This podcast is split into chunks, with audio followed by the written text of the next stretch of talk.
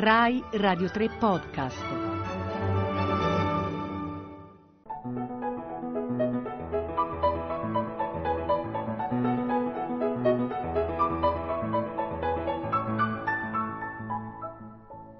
Le parole di Beethoven.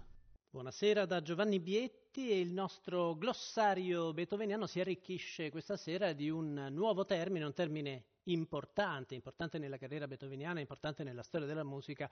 La parola di oggi è sonata e quindi parliamo di un genere cameristico, un genere privato.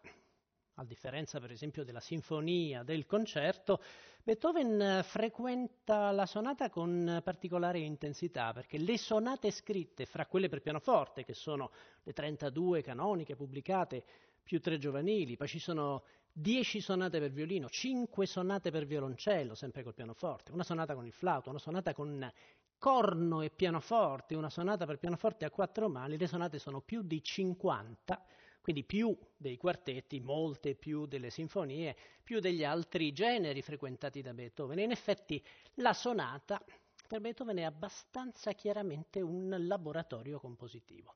È il campo in cui sperimenta maggiormente, le sue idee si dispiegano in questo genere e poi molto spesso passano in altri generi, naturalmente adattandosi per esempio alla scrittura orchestrale o alla scrittura quartettistica, alla scrittura concertistica.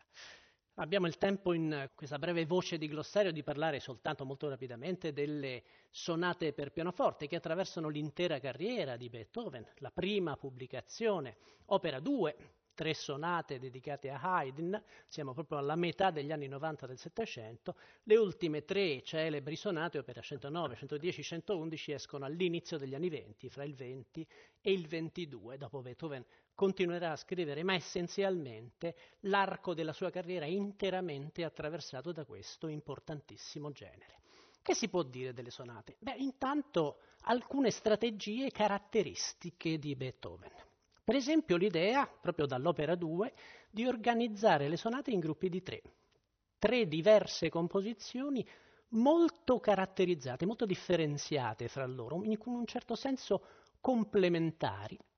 Molto spesso in questi piccoli cicli di tre composizioni, per esempio l'opera 2 o l'opera 10 o ancora l'opera 31 per pianoforte, lo stesso succede per esempio con le sonate per violino, l'opera 12, tre sonate, l'opera 30, tre sonate, una delle tre è una sonata che ha un carattere drammatico in modo minore, un'altra è una sonata piuttosto ampia dal carattere molto sperimentale, le dimensioni si ampliano, e la terza può essere per esempio più leggera nel carattere, più umoristica. Per farvi un esempio rapidissimo, questa è la prima sonata dell'opera 10, Do minore,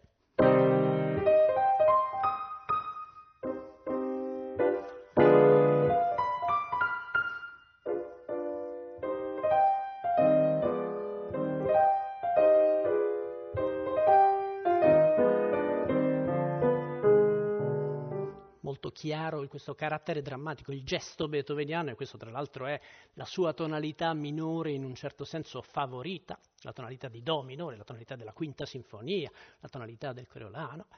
La seconda sonata all'opera 10 numero 2 è una sonata che ha un carattere invece decisamente umoristico, già dal gesto iniziale.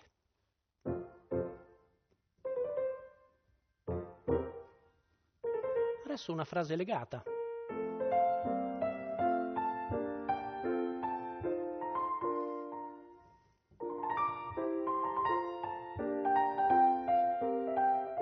Adesso riprende il gesto iniziale, lo porta in una direzione imprevista, forte improvviso e una modulazione del tutto inaspettata.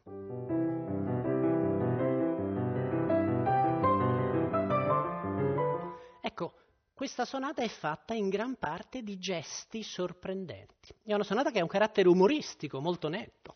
E poi la terza sonata di questo piccolo ciclo, l'opera 10 numero 3, invece è una delle più monumentali in assoluto scritte da Beethoven, delle più ampie, anche delle più sperimentali, con un gesto che fin dall'inizio punta alla conquista della tastiera.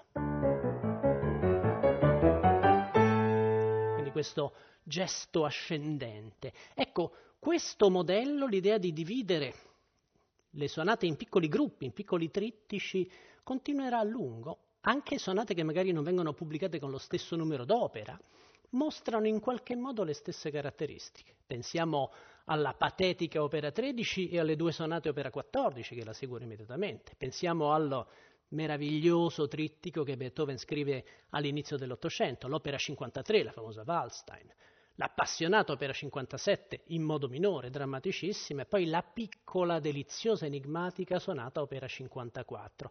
E forse perfino le ultime tre sonate, opera 109, 110, 111, in maniera completamente trasfigurata, mostrano qualcuno di questi aspetti. Ecco, quindi naturalmente non abbiamo modo di percorrere neanche per sommi capi l'intero corpus delle 32 sonate, vi, dirò, vi, vi sottolineerò soltanto qualche altro piccolo aspetto interessante. Uno, ad esempio, è il ricorrere di sonate in due movimenti.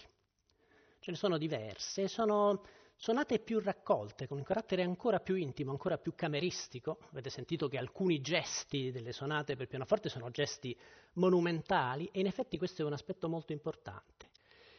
Le sonate di Mozart, le sonate di Haydn, le sonate dei predecessori di Beethoven, non solo viennesi, erano sicuramente esclusivamente scritte per l'esecuzione privata. Non abbiamo testimonianze di esecuzioni pubbliche di una sonata di Mozart. Le sonate di Beethoven nascono con lo stesso intento, infatti sono molto spesso dedicate alle fanciulle, alle signore della nobiltà viennese, ma sono esattamente i brani che danno origine all'idea di un'esecuzione solistica per solo pianoforte, quindi senza l'orchestra, in pubblico. L'idea del recital pianistico nascerà a Roma alla fine degli anni 30, quindi dopo la morte di Beethoven, sarà Liszt a dare origine, a far nascere questa nuova forma di esibizione, questa nuova forma di spettacolo e il cuore del repertorio di quelli che Liszt chiamava i soliloqui pianistici saranno proprio le sonate di Beethoven, che quindi hanno questo carattere a metà fra pubblico e privato. Le sonate in due movimenti, basta citare l'opera 54, l'opera 78, meravigliosa, l'opera 90, e poi l'ultima, l'opera 111, sono sonate appunto che hanno in qualche modo una maggiore concentrazione dei materiali. E questo è un aspetto curioso, l'idea ogni tanto di sperimentare questa essenzialità, non la forma in quattro movimenti, con la quale Beethoven in qualche modo innova rispetto ai suoi predecessori. Nessuna sonata di Mozart o di Haydn è in quattro movimenti. Le tre sonate opera 2 di Beethoven dedicate proprio a Haydn, la sua prima pubblicazione sonatistica, sono tutte e tre in quattro movimenti. Quindi l'idea è da subito di dare maggiore importanza, più monumentalità a questo genere. Forse abbiamo il tempo per parlare di un ultimo aspetto, un ultimo rapidissimo aspetto che è la trasformazione del pianoforte. Il pianoforte il fortepiano di Mozart, il fortepiano di Haydn era rimasto praticamente invariato nell'estensione, nelle caratteristiche durante la vita di questi compositori, e invece Beethoven parte scrivendo per lo stesso fortepiano per cui aveva scritto Mozart, e quindi nelle sue sonate, le prime, ancora fino all'inizio dell'Ottocento, per esempio l'estensione è un'estensione ridotta. E Beethoven sembra, come dire, scontrarsi continuamente con i limiti fisici dello strumento. Ci sono passaggi di questo tipo, una salita continua a salire. Sentite che non... L'acuto non può più salire perché questa era la nota più acuta a disposizione di Beethoven. In alcuni casi, nelle sonate, soprattutto giovanili, vediamo molto chiaramente che il tessuto che Beethoven vorrebbe spingere all'acuto o al grave finisce per eh, per usare una, una, metafora buffa, per sbattere la testa contro il soffitto o contro il pavimento. E quindi Beethoven comincerà a parlare, a insistere con i costruttori di pianoforti, soprattutto i viennesi, per modificare le caratteristiche dello strumento. Più volte dirà che il pianoforte è uno strumento inadeguato. Il pianoforte deve svilupparsi, deve essere più sonoro, non può essere una sorta di arpa. E quindi nelle sonate c'è quest'altro aspetto, questa formidabile evoluzione, l'idea di trasformare progressivamente le caratteristiche dello strumento. Noi lo vediamo per esempio dal fatto che Beethoven comincia a usare il pedale nella sonata opera 26, nel famoso chiaro di luna c'è una straordinaria indicazione di pedale, poi abbiamo questa per esempio l'opera 31 numero 2, c'è un passaggio, sentite il modo in cui Beethoven usa il pedale di risonanza.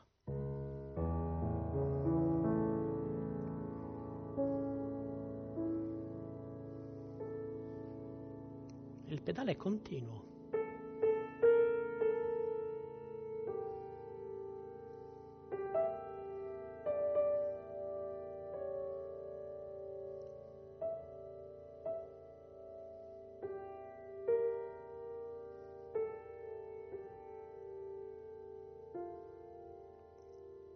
passaggio di una modernità incredibile. Addirittura ancora oggi molti pianisti non hanno il coraggio di mantenere l'indicazione di pedale originaria di Beethoven, che proprio prescrive di non togliere mai il pedale, quindi di fondere fra loro tutte le armonie, tutte le linee melodiche. Ecco, questi aspetti evidentemente, una nuova timbrica dello strumento era erano aspetti che interessavano profondamente a Beethoven e lui si batté apposta per cambiare progressivamente le caratteristiche dello strumento. Le 32 sonate si possono leggere come un incredibile, meraviglioso diario della trasformazione del pianoforte, che arriverà poi all'inizio degli anni 30 alla, alla nuova espressione del pianoforte romantico.